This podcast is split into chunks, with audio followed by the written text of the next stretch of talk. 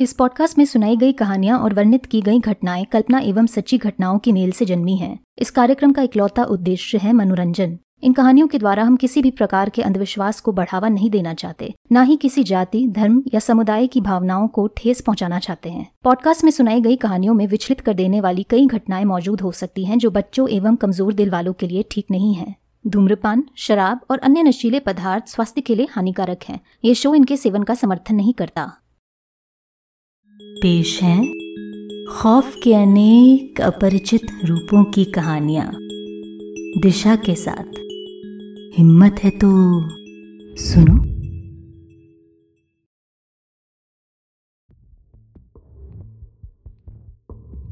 Floor x के दूसरे भाग में आपने सुना कैसे ये रियलाइज करने पर कि लिफ्ट में लगी वो चिट उसी के लिए लिखी गई है और केवल उसी को दिखाई दे रही है, रूपाली बात की तह तक जाने के लिए बेसब्र रहती है। उसकी रातों की नींद छिन जाती है और ऑफिस में काम पर ध्यान नहीं लग पाता। इसी बेचैनी के चलते एक रात उससे रहा नहीं जाता और वो निकल पड़ती है तफ्तीश करने। चिट पर लिखे गए नंबर्स को सही तरह से फ्लोर्स समझकर वो उनके बटन्स दिए गए क्रम में दबा देती है और अपने सबसे बुरे सपने को सच होता देख वो फिर एक ऐसे अनजान फ्लोर पहुंच जाती है जो लिफ्ट के सबसे निचले फ्लोर से भी कई मंजिल और नीचे मौजूद है। यहाँ इस अनजान सबटेरेनियन फ्लोर पर उसका सामना ऐसी ऐसी चीज़ों से होता है जो उसके होश उड़ा देती हैं। आखिर में डर से बेहाल जब वो किसी न किसी तरह दोबारा घर पहुँचती है, उसका सामना हो जाता है उसी लड़की से जिसे वो इतने दिनों से अपने सपनों में देखती आ रही है। आज फ्लोर एक्स के अंतिम भाग में कहानी अपने अंजाम तक पहुंचेगी और ले जाएगी हमें रूपाली के इस दिल दहलाने वाले सफ़र पर, जहां अतीत, वर्तमान और भविष्य तीनों मिलकर उसकी किस्मत रचेंगे। जानिए क्या होता है फ्लोर एक्स के तीसरे भाग में। Floor X part three. लेखक और आवाज़ दिशा।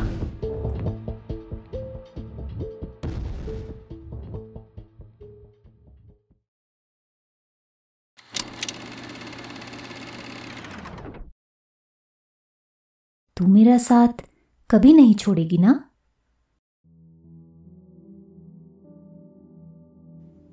साइन लैंग्वेज में सवाल पूछ रही रूपाली की बेस्ट फ्रेंड परेशान नजर आ रही है और उसे इस हालत में देखकर रूपाली को भी चिंता महसूस होने लगती है, मानो उसकी दोस्त उससे टेलीपैथिकली अपने प्रॉब्लम्स बांट रही हो। स्तुति, वो अपनी दोस्त का नाम पुकारती है, एक ऐसा नाम जो अब तक उसकी जुबान पर ही था पर कभी मुंह से निकला नहीं। शायद स्तुति के खुद सामने खड़े होने का ही इंतजार था रूपाली के मन को उसका पूरी तरह से आभास होने के लिए। रूपाली भी अपने हाथ उठाकर कुछ साइन करती है। क्या हुआ अचानक से ये सब? पहले प्रॉमिस कर। स्तुति दोबारा साइन करती है और उसकी बेचैन हालत देखकर रूपाली ज्यादा सोचती नहीं। वो अपनी उंगलियां अलग अलग आकारों में जोड़ने लगती है। ठीक है, मैं प्रॉमिस करती हूँ। स्तुति जवाब में चैन की सांस जरूर लेती है पर अभी भी चिंता उसके चेहरे पर साफ छलक रही है। वो अचानक से पीछे मुड़कर मानो कॉरिडोर में कुछ ढूंढने की कोशिश करती है या ये देखने की कोशिश करती है कि वो अकेले हैं या नहीं। जब वो वापस मुड़कर रूपाली की आंखों में आंखें डालती हैं, उनमें कन्फ्यूजन और डाउट साफ दिखाई दे रहे हैं। चंद सेकंड्स वो मानो कुछ डिसाइड करने की कोशिश करती है, फिर हिम्मत की एक सांस अंदर खींचकर वो रूपाली का हाथ थाम लेती है। क्या? रूपाली के मुंह से निकलता है, पर इससे पहले कि वो कुछ और कह सके, स्तुति उसे स्टेवेल की तरफ ले जाने लगती है।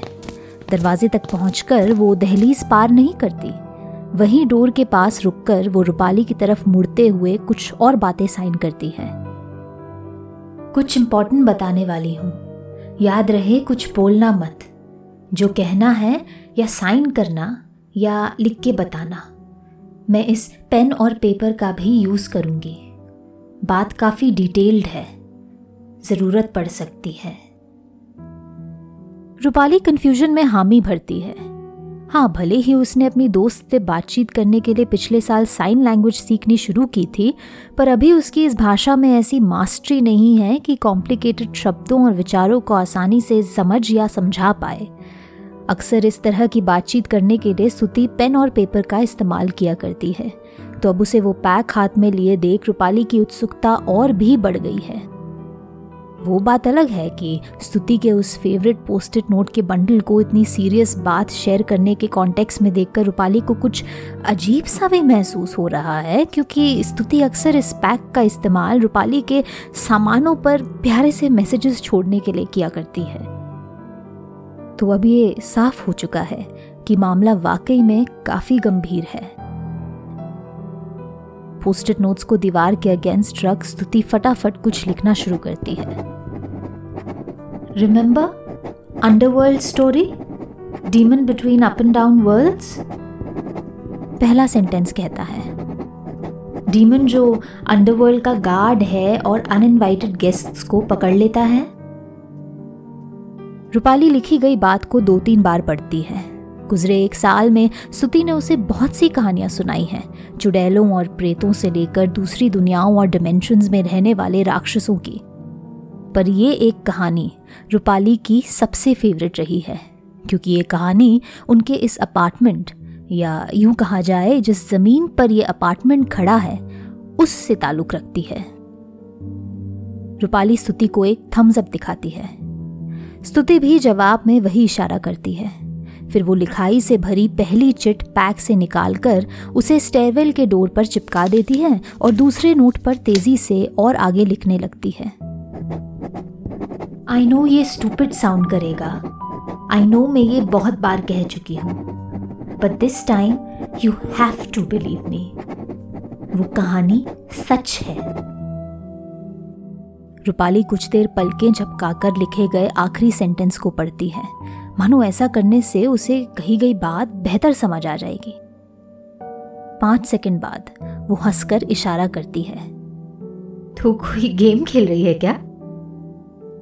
स्तुति की आंखों में छलक रहे दर्द और फ्रस्ट्रेशन रूपाली को अपना सवाल सेकंड गेस करने पर मजबूर कर देते हैं।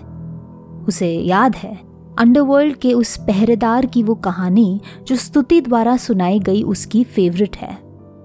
कहानी के अनुसार ये बिल्डिंग एक श्रापित ज़मीन पर खड़ी है, ज़मीन जहाँ अरसों पहले दूसरी दुनिया का एक द्वार हुआ करता था। वक्त बीतने पर इस जगह का तलरूप बदला और तलरूप बदलने पर वो द्वार और उसका द्वारपाल दोनों कहीं खो गए, धरती के भीतर समय की गोद में। लेकिन स्तुति और उसके माँ पापा की माने तो ये द्वारपाल इतनी आसानी से भुलाया नहीं जा सकता था। ये एक ऐसा जीव है जो लोगों की रूह यानी उनकी सोल्स पर फीड करता है, इसलिए यहाँ बीस साल पहले पूरी की पूरी सोसाइटी खड़ी करना एक बहुत बुरा डिसीजन था। स्तुति के मुताबिक धरती के उस पार बसे इस दानव ने इतने सालों में ऊपर सोसाइटी में रह रहे हर किसी की लाइफ फोर्स यानी जीवन ऊर्जा सोख कर दूर कहीं नीचे अपना साम्राज्य बना दिया था, और दिन पर दिन बढ़ती उसकी शक्तियों के चलते उसके लिए अपनी दुनिया और हमारी इस दुनिया के बीच कांटेक्ट बनाना आसान हो गया था। अम्मा बता रही थी, एक बार कोई गलती से उसकी दुनिया में चला जाता है या वो किसी को शिकार बना देता है, वो सीढ़ियों से अप एंड डाउन कर अपने टारगेट को पकड़ सकता है। स्तुति ने उसे लगभग एक साल पहले साइन करते हुए बताया था। सीढ़ियां ही एक जरिया है उसके लिए हम तक पहुंचने का।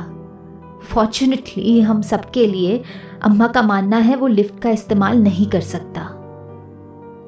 रूपाली को याद है उसे इस बात पर बड़ी जोर की हंसी आ गई थी। I am sorry but it's so funny, उसने टूटी हुई साइन लैंग्वेज में जवाब दिया था। Do you have any idea how stupid that sounds?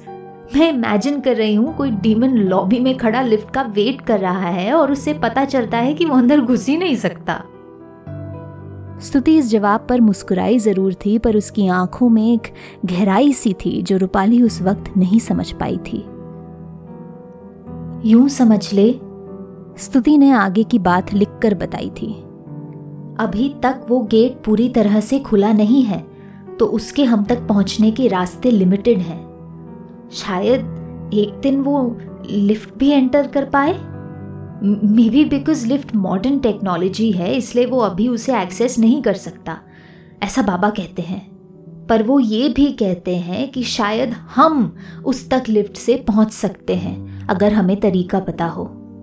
Maybe कोई स्पेल या कोई सीक्वेंस। ये बात सुनकर रूपाली को याद है वो कुछ देर चुप हो गई थी। आखिर इससे पहले स्तुति ने इतनी कॉम्प्लेक्स कहानी इतने सीरियसनेस के साथ तो कभी सुनाई नहीं थी।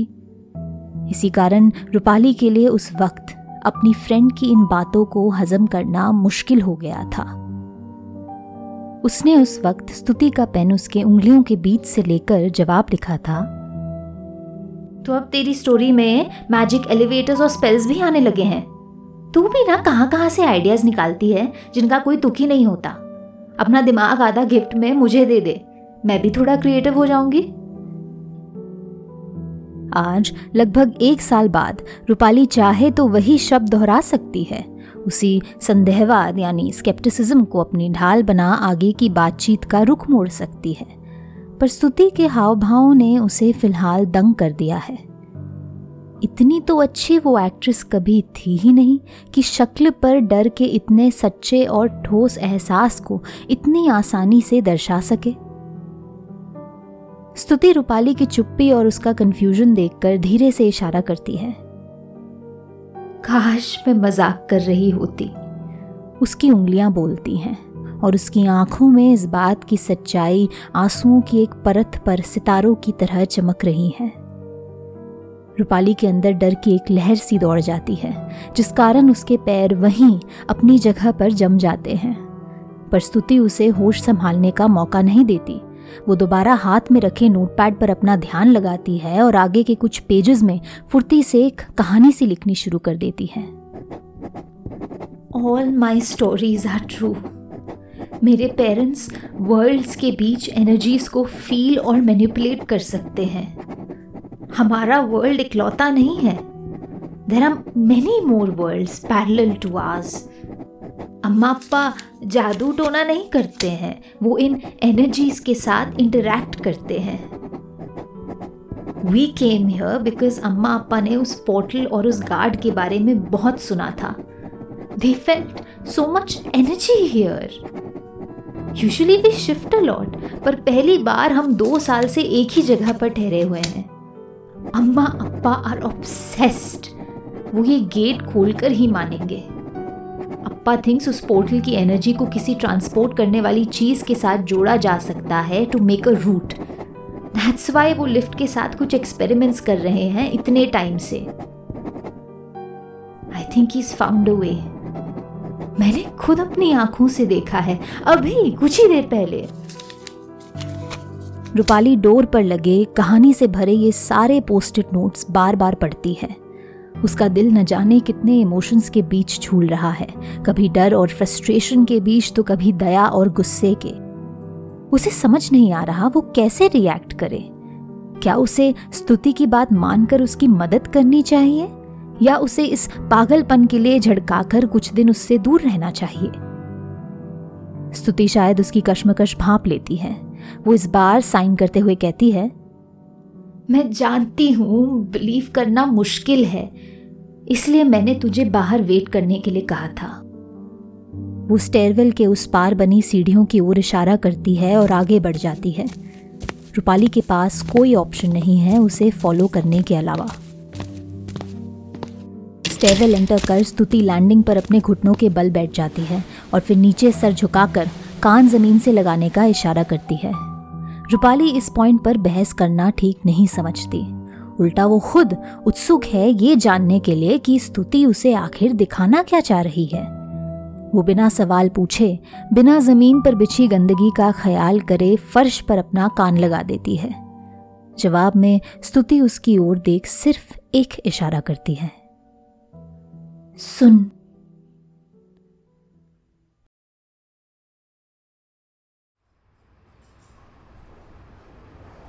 रूपाली अपनी आंखें बंद करके पूरा ध्यान लगाने की कोशिश करती है। शुरुआत में तो उसे कुछ नहीं सुनाई देता, बस चुप्पी का वो गहरा शोर जो सुनसान जगहों पर अक्सर कान के पर्दों में दबाव डालता है। स्टेबल में फिलहाल ऐसा गहरा सन्नाटा छाया हुआ है कि रूपाली को यकीन है उसे तीन फ्लोर नीचे मौजूद घरों की भी गतिविधियां सुनाई दे जाएंगी।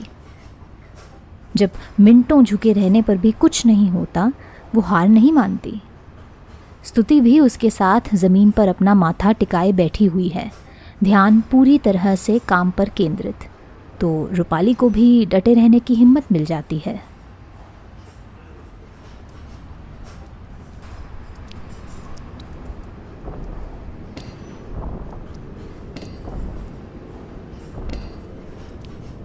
रूपाली को एक सेकंड समझ ही नहीं आता क्या हुआ, इसलिए उसका रिएक्शन थोड़ा देर से आता है। कहीं दूर से आ रही कदमों और ज़मीन पर बजती लाठी की आवाज़ उसे एक पल छलावा लगती है, सन्नाटे के कारण साधारण से असाधारण बन चुकी कोई दूरस्थ आवाज़।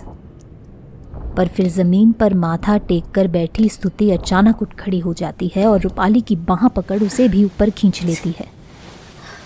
झटके से उठवा दिए जाने के कारण रूपाली को हल्का सा चक्कर आ जाता है और वो लड़खड़ाते हुए रेलिंग पकड़ स्तुति को हैरानी से देखती है। तू ऐसे ही पागल बना रही है मुझे, वो साइन करते हुए कहती है। ये सुनाने के लिए तू इतनी उतावली हो रही थी? ये तो कुछ भी, कोई भी हो सकता है। इतने सारे फ्लोर्स हैं, इतनी बड़ी बिल्डिंग है। स्तुति के गाल पर अचानक आंसू की एक बूंद चमकती है और ये देखकर रूपाली बौखला जाती है। स्तुति साइन करते हुए कहती है, अम्मा अप्पा का मानना है वो इस डीमन के पावर्स को अपना बना सकते हैं। उन्हें अपनी कैपेबिलिटी पर पूरा भरोसा है, पर मुझे अच्छी फीलिंग नहीं आ रही है। इतने पुराने प्राचीन मॉन्स्टर्स यूं आसानी से काबू में नहीं लाए जा सकते। मैंने उसे फील किया है, तू भी तो उसे फील कर सकती है, है ना? मैं जानती हूँ तू कर सकती है।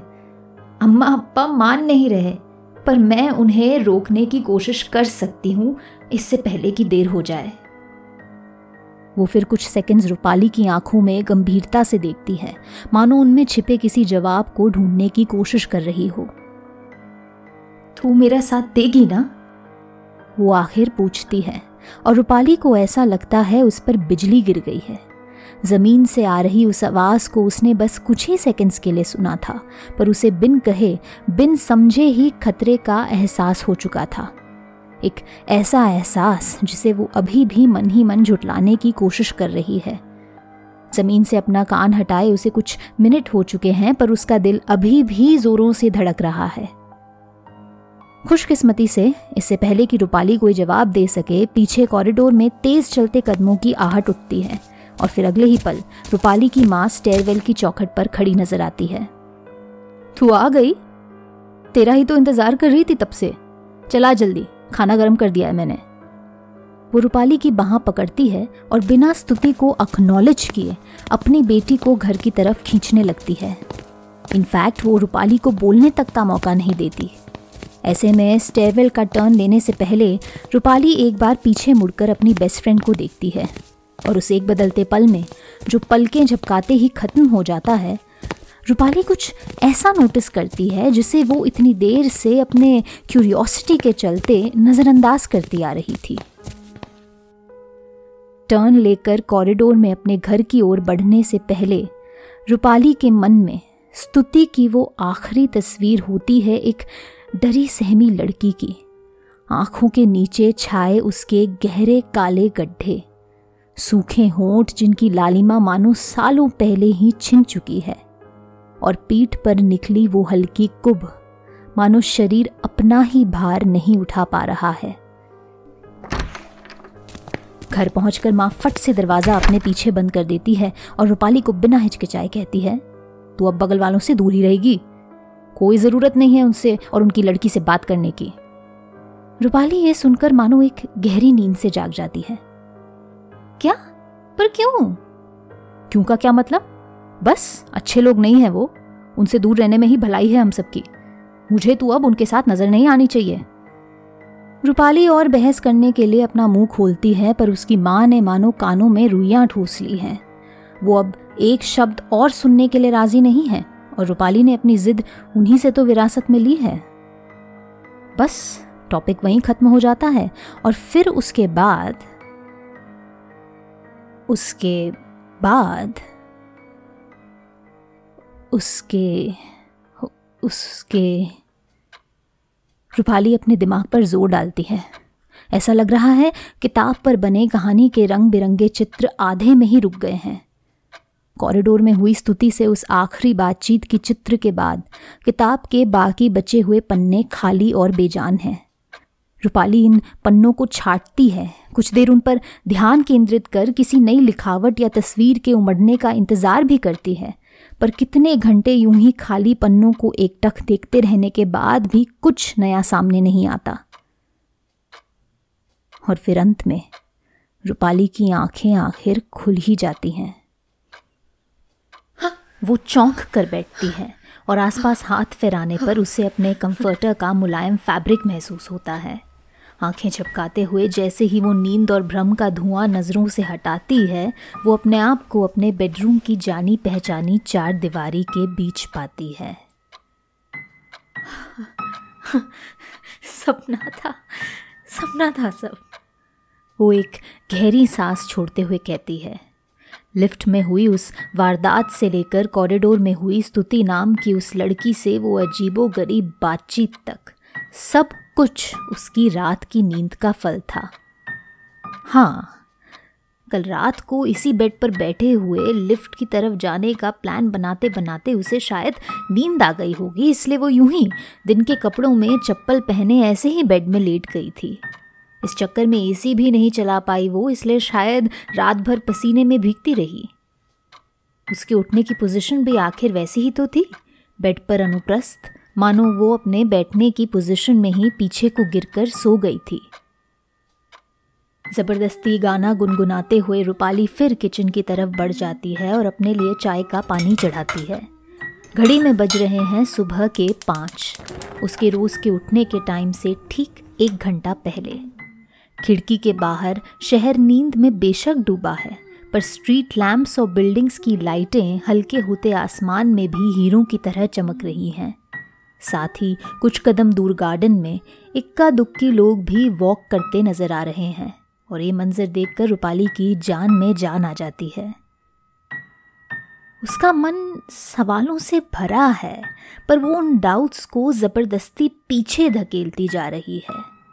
दिल के कोने में कुछ है भी जो कांटे की तरह चुभ उसका ध्यान डेस्परेटली अपनी तरफ खींचने की कोशिश कर रहा है, पर रूपाली है कि उबलती चाय पर ही अपनी नज़रें और अपना ध्यान गड़ाए रखती है।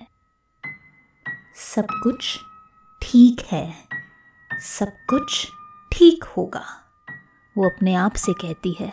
और कुछ ब्लिसफुल घंटों के लिए उस दिन उसे इस बात का यकीन हो जाता है, यकीन हो जाता है बीता सब कुछ एक बुरा सपना था। इतने महीनों से दिख रहे उन अनगिनत अस्पष्ट सपनों की तरह। पर उसका ये विश्वास ज़्यादा दिन नहीं टिकता।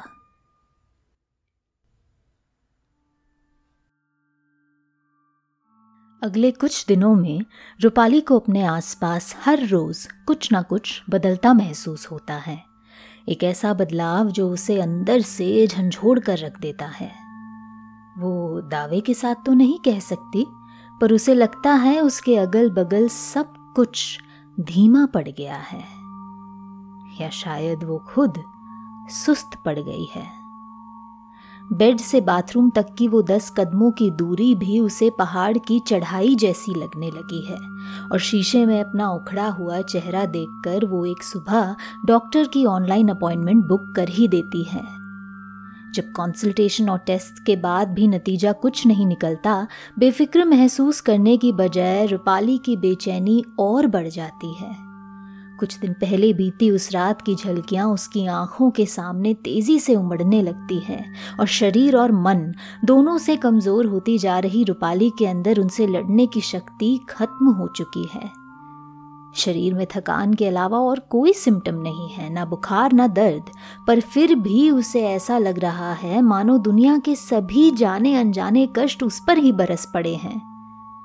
शरीर के भीतर और बाहर कुछ है जो ठीक नहीं है, कुछ ऐसा जो जिंदगी नाम के वीडियो की स्पीड स्लो करता जा रहा है और इसी कारण गुजरता वक्त ऐसा महसूस हो रहा है मानो वो कोई दलदल पार करने की कोशिश कर रहा हो।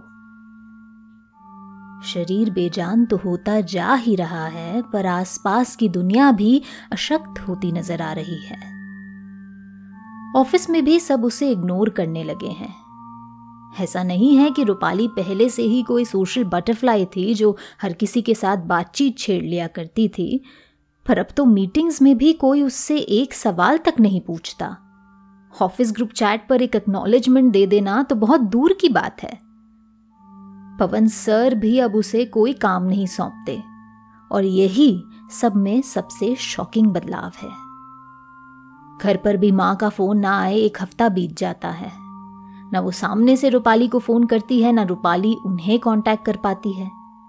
कॉल करने पर लाइन या तो बिजी आती है या पूरी तरह से बंद और मैसेज डालने पर टिक एक से दो कभी होता ही नहीं है।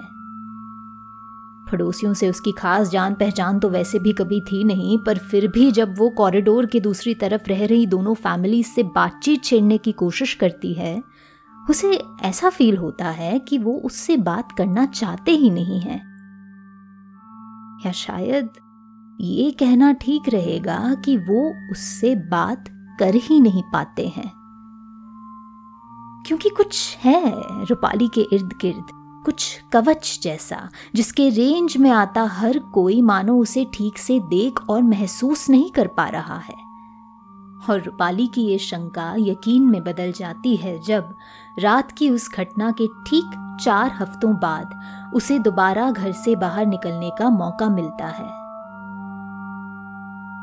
घर में राशन छंटता जा रहा है और नीचे कॉर्नर शॉप में डिलीवरी बॉय फ्री नहीं है, तो इस सिचुएशन का फायदा उठाकर रूपाली अपने आप को बाहर निकलने के लिए पुश करती है। सीढ़ियों की जगह लिफ्ट लेने का फैसला करती है। दिल में डर की लहरें उठ रही हैं पर वो हिम्मत नहीं हारती। लिफ्ट एंटर कर जब उसे वहां कोई चिट नजर नहीं आती, वही उसकी सबसे पहली जीत साबित होती है और आठवें फ्लोर से ग्राउंड फ्लोर तक का तीस सेकंड का वो सफर जो अब उसे कुछ मिनटों का लगने लग गया है, उसे घबराहट से पूरी तरह बेहाल नहीं करता। नीचे सोसाइटी के मेन गेट के पास बनी दुकान तक पहुंचते पहुंचते रूपाली के पैर कांपने लग जाते हैं, पर उसके होश अभी भी सलामत हैं, एटलीस्ट तब तक जब तक वो सामान इकट्ठा कर काउंटर तक नहीं पहुंच जाती। अपने दही और ब्रेड का पैकेट सामने रख वो कैशियर के काम पर लगने का इंतजार करती है, पर कैशियर है कि उसकी तरफ देखने को तक राजी नहीं है। उल्टा वो गुस्से से हांफते हुए अपने हेल्पर को काउंटर पर बिखरा सामान समेटने के लिए कह देता है। चौंकी हुई रूपाली उसे अपने दही और ब्रेड के पैकेट्स को साइड करता हुआ देखती है और ये देखकर इतने दिनों में पहली बार उसके अंदर एक चिंगारी सी पनप जाती है जिसे अपनाकर वो सामने खड़े आदमी पर भड़क जाती है। कैशियर उसकी डांट सुन कुछ सेकंड्स के लिए कंफ्यूज नजर आता है, इधर उधर पलकें झपका कर देखता है, फिर मानो किसी ने कमरे की बत्ती जला दी हो और अब उसे सब कुछ साफ दिखाई देने लग गया हो। उसकी आंखें फट से रूपाली की आंखों से जा मिलती हैं। वो छटपटाते हुए माफी मांगता है और दही ब्रेड के पैकेट्स को स्कैनर की तरफ बढ़ा देता है। फिर अगले ही पल उसमें दोबारा एक बदलाव सा आ जाता है और वो सामान हाथ में लिए कंफ्यूज्ड सा चारों ओर देखने लगता है। अरे भैया, प्रॉब्लम क्या है? रूपाली दोबारा गुस्से से पूछती है।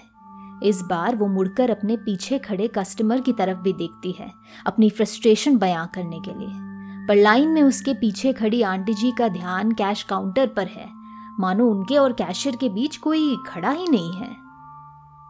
क्या दिक्कत है बबलू, ले फटाफट हाथ चला। वो फिर रूपाली को नजरअंदाज कर काउंटर पर अपनी बास्केट रख देती है और बस यूं ही दुकान में सामान खरीदने बेचने का सिलसिला जारी रहता है, मानो कोई कस्टमर यहाँ बेवजह इग्नोर हुआ ही ना हो। रूपाली पहले तो कुछ सेकंड्स वहीं शॉक में खड़ी रहती है और देखती है कैसे दुकान में मौजूद एक जना भी उसे एक्नॉलेज तक नहीं करता है। ऐसा लग रहा है दुनिया की नजरों में वो पूरी तरह से अदृश्य हो चुकी है, उसका वजूद मिट चुका है। घबराई हुई वो अपना सामान छोड़ घर की तरफ भागने लगती है, पर शॉप से बिल्डिंग तक का सौ मीटर्स का वो सीधा सरल सफ़र भी उसे पार करना नामुमकिन सा लगता है। हर एक कदम उठाने पर रूपाली को ऐसा लगता है कि उसका अगला कदम ज़मीन में ही धंस जाएगा, क्योंकि उसका शरीर एक ही पल में फौलाद जितना भारी और हवाओं जितना हल्का हो चुका है। दुकान में हुई वो घटना मानो उसके दृष्टिकोण का एक नया पहलू खोल चुकी है, एक ऐसा पहलू जिसे वो चार हफ्तों से नज़रअंदाज करती आ रही है, क्योंकि उससे अपनाने का मतलब होगा अपनी कड़वी सच्चाई को अपनाना, एक ऐसी सच्चाई जहां उसका वजूद ही दुनिया से मिटता चला जा रहा है। पर लिफ्ट में हुआ वो सब कुछ तो एक सपना था ना? रूपाली अपने ही मन की आवाज़ में छिपे डाउट को अच्छी तरह से पहचान पा रही है। वो कहीं ना कहीं जानती है इतने दिनों से वो अपने आप को झूठा दिलासा देती आ रही है, जानती है कि पिछले चार हफ्तों में उसने अपनी दुनिया अपनी आंखों के सामने उलटते हुए देखी है। घर में गायब हो रहे सामान और रूम्स के बीच बढ़ रही दूरियों से लेकर ऑफिस में उसके इग्नोर करते फ्रेंड्स और घर पर इग्नोर करती माँ तक, ऐसा लग रहा है पूरी दुनिया ने उससे मुंह मोड़ लिया है। सोफे के पीछे पड़ा वो सीलन का पैच जिसे रूपाली ने लगभग दो महीने पहले डिस्कवर किया था, अब फ्लोर से सीलिंग तक भर चुका है। लेकिन तब भी पिछले चार हफ्तों में रूपाली घर में बंद पड़े अपनी जिंदगी ऐसे जीती आ रही है मानो उसके आसपास कुछ गलत, कुछ अटपटा हो ही नहीं रहा है। शायद ये भी उसकी इन बदलती परिस्थितियों का ही नतीजा है, परिस्थितियां जिनमें न केवल दुनिया उससे रूठती जा रही है पर वो खुद भी जिंदगी से रूठ चुकी है। जैसे जैसे अपने और पराए उसे भूलने लगे हैं, वैसे वैसे उसे अपना शरीर जमीन की ओर धंसता महसूस हो रहा है, मानो इस दुनिया में नज़रअंदाज कर दिए जाने के बाद कोई भूमिगत शक्ति उसे अपनी ओर खींच रही है, एक ऐसी दुनिया में जहाँ केवल गुमनामों का वास होता है। अपनी इस दुनिया की चुप्पी में बीतता हर पल उसके सेंस ऑफ सेल्फ और आइडेंटिटी पर घात कर रहा है, गुजरता हर दिन दूसरे में ऐसे घुल रहा कि दिन और रात का फर्क तक बताना मुश्किल हो गया है। आज दुकान में हुई उस घटना ने रूपाली के मुंह पर ऐसा तमाचा मारा है कि वो चार हफ्तों की गहरी नींद से जाग गई है, पर किस कीमत पर? जिंदगी और हकीकत पर छाए धुंध के पर्दों को छांटकर भी रूपाली वहीं की वहीं खड़ी है, ना आगे जाने का रास्ता तैयार, ना अतीत में पार की गई राह साफ। पर कुछ है जिससे इन दो रास्तों में से एक का तो अंदाजा लगाया जा सकता है। आगे क्या होना है वो तो कोई ज्ञानी भी नहीं बता सकता, खासकर रूपाली के नए हालातों में तो बिल्कुल भी नहीं। पर अतीत में क्या हुआ था, शायद अभी भी इस बात का पता लगाया जा सकता है। आखिर अतीत ही तो वर्तमान की सीढ़ी है, और उसकी इन सर्कमस्टांसेस में शायद भविष्य का आईना भी।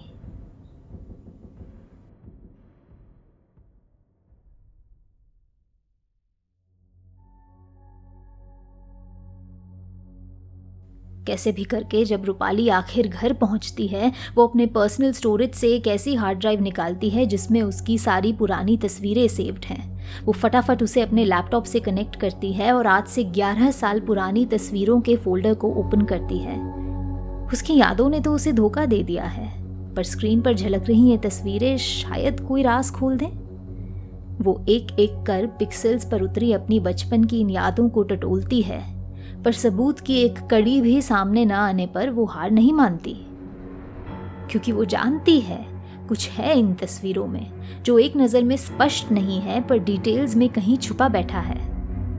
उसे यकीन है कि अगर वो बिना हार माने इन फोटोज़ को गौर से देखती रहेगी, कभी ना कभी कुछ ना कुछ हाथ ज़रूर आएगा।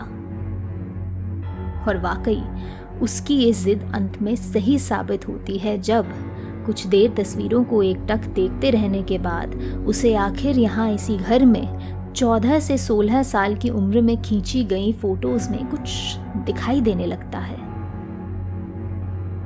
करीब चालीस पचास फोटोज में से तीन में रूपाली फ्रेम में इस कदर खड़ी है मानो उसके साथ कोई अदृश्य इंसान भी तस्वीर में मौजूद है। रूपाली के खड़े होने का अंदाज फ्रेम के सेंटर से बस कुछ ही इंच दूर, उसकी बाईं तरफ घूमी निगाहें और उसका एक हाथ हवा में हल्के से ऐसे उठा हुआ मानो बगल में खड़े किसी को थाम रखा हो। ये साफ है कि तस्वीर में उसके साथ कोई और भी मौजूद है, कोई ऐसा जिसे वो अपनी आंखों से भले ही ना देख पा रही है पर जिसके होने का एहसास तस्वीर करा रही है और जिसके अस्तित्व का गठन अब तक रूपाली के सपनों में होता आया है।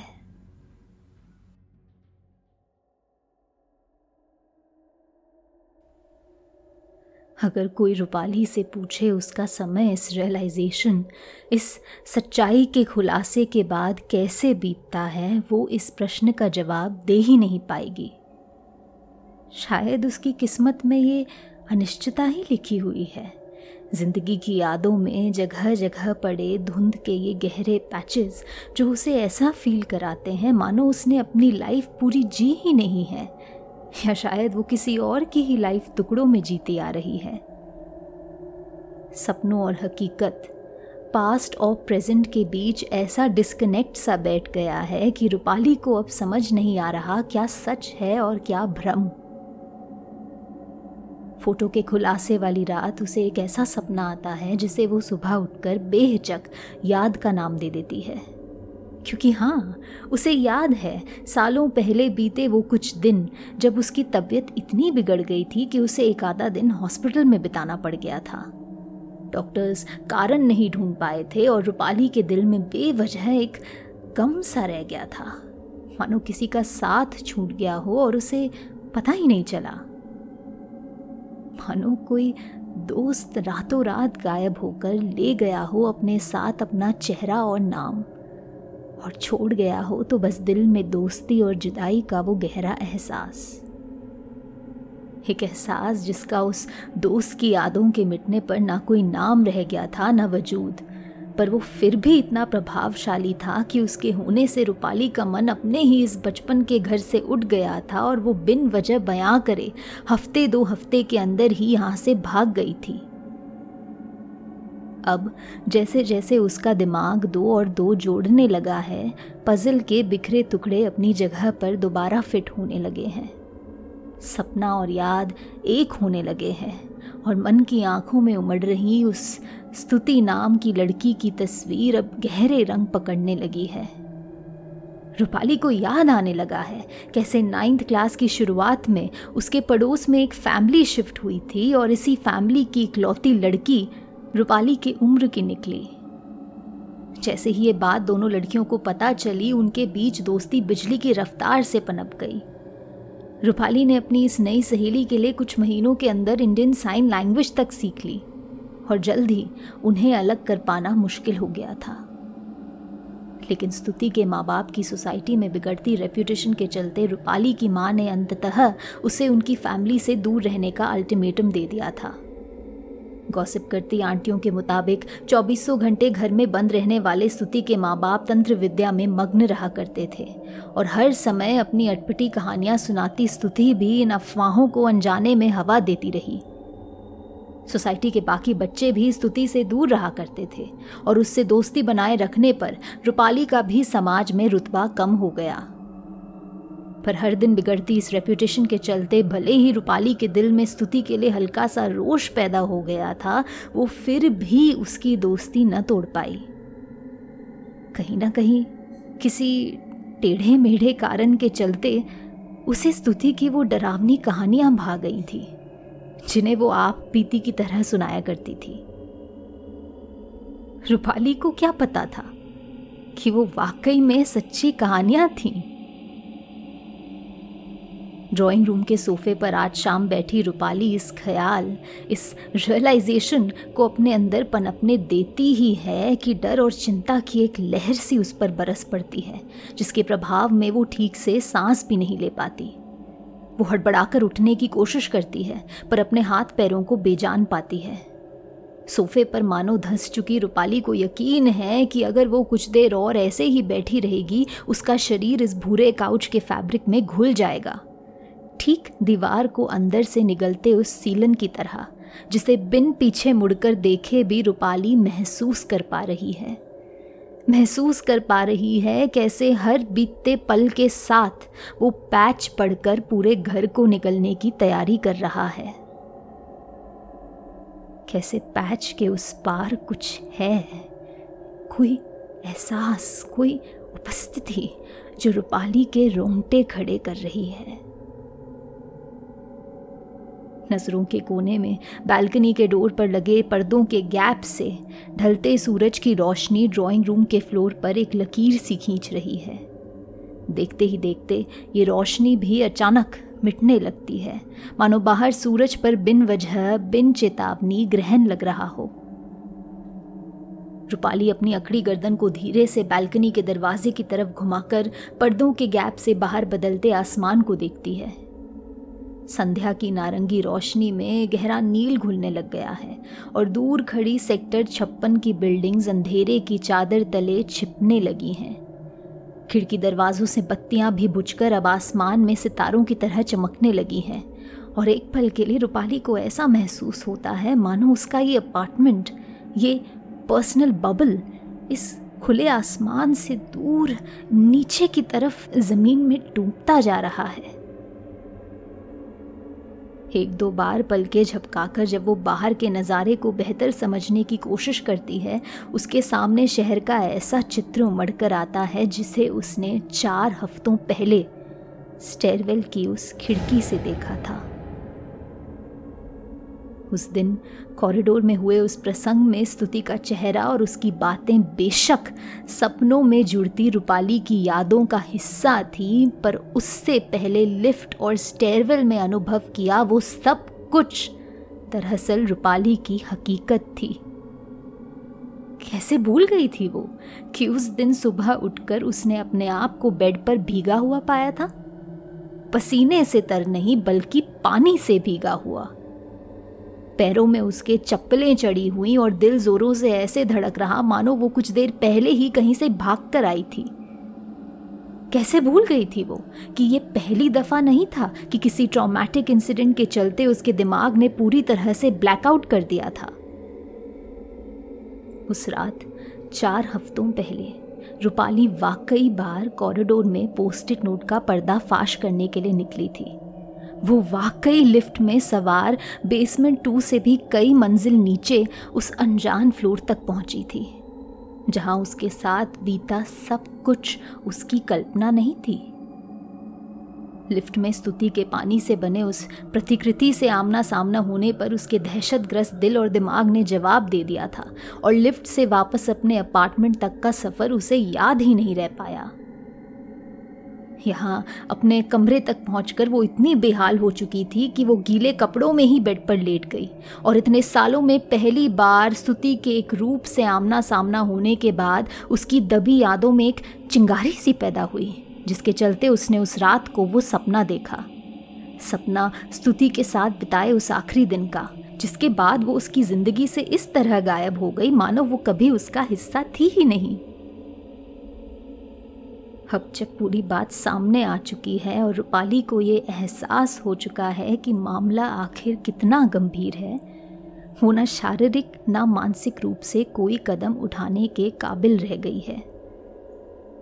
बाहर दुनिया अंधेरे में डूब चुकी है, पीछे सीलन का वो पैच पूरी दीवार निगल चुका है और रूपाली यहीं सोफे में जम सी गई है, मानो कहीं ना कहीं वो इस बात को एक्सेप्ट कर चुकी है कि अब कुछ नहीं किया जा सकता। ना अनजानों ना जाने पहचानों की यादों में उसका कोई वजूद रह गया है, तो ऐसे में इस दलदल से बाहर निकलकर वो करेगी भी तो क्या, किससे मदद मांगेगी वो और कैसे। इन्हीं ख्यालों को पनाह देते हुए रूपाली का समय कैसे कटता है पता ही नहीं चलता। घंटों, हफ्ते, शायद महीने बीत जाते हैं और तब जाकर कहीं बाहर कॉरिडोर में एक आहट सी उठती है। रूपाली के कान खड़े हो जाते हैं, पर उसकी धड़कनें अभी भी ना के बराबर छाती में रुक रुक कर चल रही हैं। वो बचा कुचा ध्यान लगाकर सुनने की कोशिश करती है तो उसे पता चलता है आहट कदमों की है। कुछ और मिनट उसके दरवाजे की तरफ बढ़ते वो कदम और फिर उसके अपार्टमेंट में डोर बेल की तेज तीखी आवाज़ गूंजती है। रूपाली अपनी पूरी जान लगाकर खड़े होने की कोशिश करती है। ये एक आखिरी मौका हो सकता है इस दलदल से बाहर निकलने का। अगर कोई उसे डायरेक्टली मिलने आया है, शायद वो उनका ध्यान खींचकर उनसे मदद मांग सके। वो बात अलग है कि उसके घर की चौखट पर अक्सर कोई इस तरह दस्तक नहीं देता, पर वो अपने आप को कन्विंस कर लेती है कि ये ज़रूर कोई पड़ोसी है या शायद नीचे से किसी काम के लिए ऊपर आया कोई गार्ड। वो इस मौके को हाथ से नहीं जाने दे सकती, किसी भी कीमत पर नहीं। कैसे भी करके अपने सुन पड़ गए हाथों के दम पर वो सोफे से उठ खड़ी होती है, पर पैरों के तलों पर पूरे शरीर का भार पड़ा भी नहीं होता कि उंगलियां बर्फ सी ठंडी और चाकू की धार सी तेज पीछे से उसकी एक बांह पकड़ लेती हैं। रूपाली के अंदर अब चीखने की भी शक्ति नहीं रह गई है। उसे धड़ से वापस सोफे की तरफ खींच लिया जाता है और वो बिन विरोध किए चुपचाप दोबारा गद्दे पर पीछे को गिर जाती है। जहाँ गर्दन और कंधा मिलता है वहाँ कॉलर के ठीक ऊपर त्वचा पर पड़ रहे गर्म हवा के भपके उसे अपने पीछे मौजूद किसी का एहसास करवाते हैं और खौफ से बेहाल वो बस उन पहले कुछ शब्दों को महसूस करने का इंतज़ार करती है। उंगली का एक ठंडा गीला सिरा उसकी पीठ के ऊपरी हिस्से को हल्के से छूता है और वहाँ से गोल रेखाएं और सीधी लकीरों को उसके बदन पर ट्रेस कर कुछ शब्द लिखने लगता है। जहाँ जहाँ वो उंगली उसकी पतली टी शर्ट के नाकाफी कवच के द्वारा उसकी त्वचा का स्पर्श करती है, वहाँ वहाँ कपड़ा पानी की एक धार तले उसके पीठ से चिपक जाता है। मानो बात बयां कर रही वो उंगली या तो गीली है या खुद पानी से बनी। शरीर पर चिन्हित किए गए ये शब्द कहते हैं, तूने प्रॉमिस किया था तो मैंने तुझे प्रॉमिस पूरा करने का मौका दे दिया। रूपाली को जैसे ये मैसेज मिल जाता है उसके अंदर एक शक्ति सी उत्पन्न होती है, शायद इस एहसास के चलते कि अगर वो अब कुछ नहीं करती, अभी कोई स्टैंड नहीं लेती, तो वो शायद हमेशा के लिए यहीं ऐसे ही फंसी रह जाएगी, न जाने किस किस की दया पर मुश्किल से जीवित। दरवाजे के उस पार खड़ा वो जो कोई भी है अभी भी डोर बेल बजा रहा है और अगर उसने ये मौका हाथ से जाने दिया तो न जाने कब फिर ऐसा अवसर दोबारा उसके हाथ आएगा। अंदर ही अंदर एक चीख सी निकालकर वो उठने की कोशिश करती है, पर बांह को जकड़े रखा वो हाथ उसे ज़्यादा दूर नहीं जाने देता। साथ ही साथ पीठ पर शब्द जोड़ रही वो उंगली और भी कुछ लिखना शुरू कर देती है। तू अब तक नहीं समझ पाई, जिस दिन वो पोर्टल खुला हमारी किस्मत उसी दिन लिख दी गई थी। मैं क्या पहली शिकार बनी, तू तो मुझे छोड़कर भाग गई। प्लीज प्लीज रूपाली गिड़गिड़ाती है, पर अब उसका गला पूरी तरह से बैठ गया है और इस कारण शब्द जोड़ना मुश्किल हो गया है। टी शर्ट पूरी तरह से भीग चुकी है उसकी, पर एक पॉइंट के बाद बैठे बैठे उसे ऐसा लगने लगता है कि न केवल उसके शरीर को छूते वो हाथ और उंगली गीले हैं, पर उसका अपना शरीर उस धंसने के एहसास के साथ खुद ब खुद तरल सा होता महसूस हो रहा है। सुन रूपाली सुन, कुछ और शब्द उसकी पीठ पर रेखांकित किए जाते हैं और इस बार रूपाली को उनका कहना मानना ही पड़ता है। उसके पास और ऑप्शन भी क्या है? तो वो वहीं सोफे पर बैठे रहकर मेन डोर के उस पार से आ रही आवाज़ों को ध्यान से सुनने की कोशिश करती है।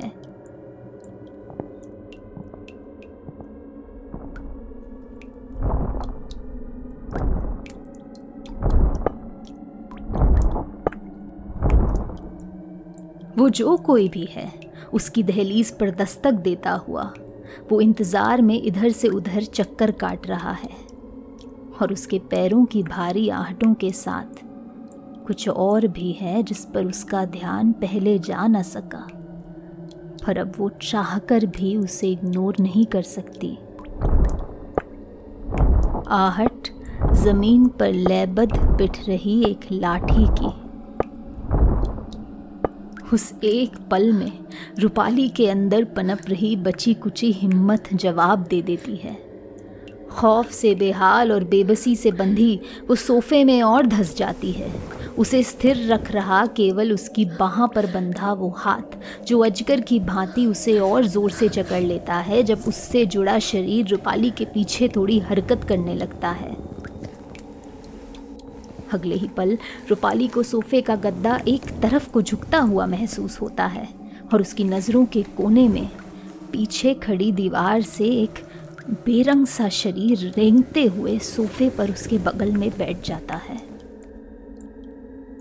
स्तुति रूपाली की बाँह छोड़ अपने दोनों हाथों से धीरे धीरे इशारा करती है। उसके हाथ, पैर, उंगलियां, मुंह सब कुछ बेजान से हैं और उनमें पड़ रही सिलवटें पानी की लहरों जैसी प्रतीत हो रही हैं। अब समझी तू, मैंने कहा था तुझे, अब यही तेरा घर है, बस उससे दूर रहना है हमने। वो दरवाजे की ओर इशारा करती है और उनके बीच मौजूद गद्दे के चंद खाली इंच उसके पिघल रहे हाथों की वजह से भीग जाते हैं। अब तो यहाँ आ गई है तो मुझे किसी का डर नहीं, हम साथ मिलकर उससे लड़ सकते हैं। रूपाली के मन में ये शब्द किसी श्राप की तरह गूंजते हैं। उनके भार तले उसे ऐसा लगता है मानो वो और उसके आसपास मौजूद सब कुछ अपने में ही डूबता सिमटता जा रहा है। अपना ही एक छोटा सा यूनिवर्स, एक संसार जहां वो, स्तुति और दरवाजे पर खड़ा वो पहरेदार मानो अनंत काल तक यूं ही लुक्का छुपी खेलने के लिए अभिशप्त हैं। स्तुति मानो उसकी ये दशा महसूस कर अपना हाथ रूपाली के हाथ पर रख देती है। जवाब में रूपाली के गलते गालों पर आंसुओं की दो धाराएं उमड़कर फिर अगले ही पल शरीर के बाकी तरल हिस्सों में खुल जाती हैं।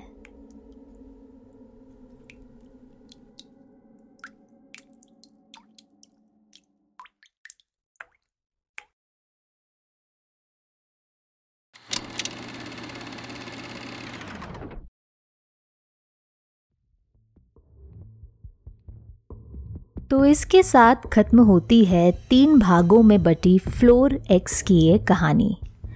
ये अपरिचित के लिए मेरी इस नए साल की पहली कहानी है, इसलिए मैं इसे आप सबके साथ शेयर करने के लिए बेहद एक्साइटेड थी। हाँ, टाइम ज़रूर लगा पिछली स्टोरी यानी गाइड से, but I am satisfied with the product और मुझे उम्मीद है कि आप सबको भी ये कहानी पसंद आई होगी। अपरिचित को पिछले छः महीनों में मेरी एक्सपेक्टेशन से कई ज़्यादा अटेंशन और प्यार मिला है। I am beyond thrilled and immensely grateful for your continued support and it's because of all this love that I feel like doing better and writing more stories this year.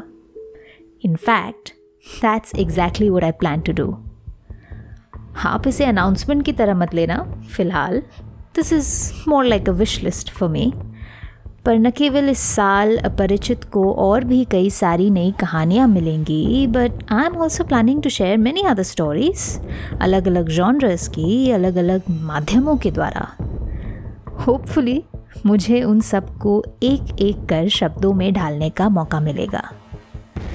तो इसी positive note पर मैं अब विदा लेती हूँ। लौटूंगी और नई कहानियाँ लेकर जो होंगी इस दुनिया में बसे अन्य खौफनाक रहस्यों के बारे में। तब तक के लिए एलिवेटर्स में लगे रैंडम नोट्स को हल्के में ना लें, घर की दीवारों पर पड़ रहे सीलन के पैचेस को जल्द से जल्द फिक्स कर दें और सपनों में सामने आती कहानियों के राज राज ही रहने दें।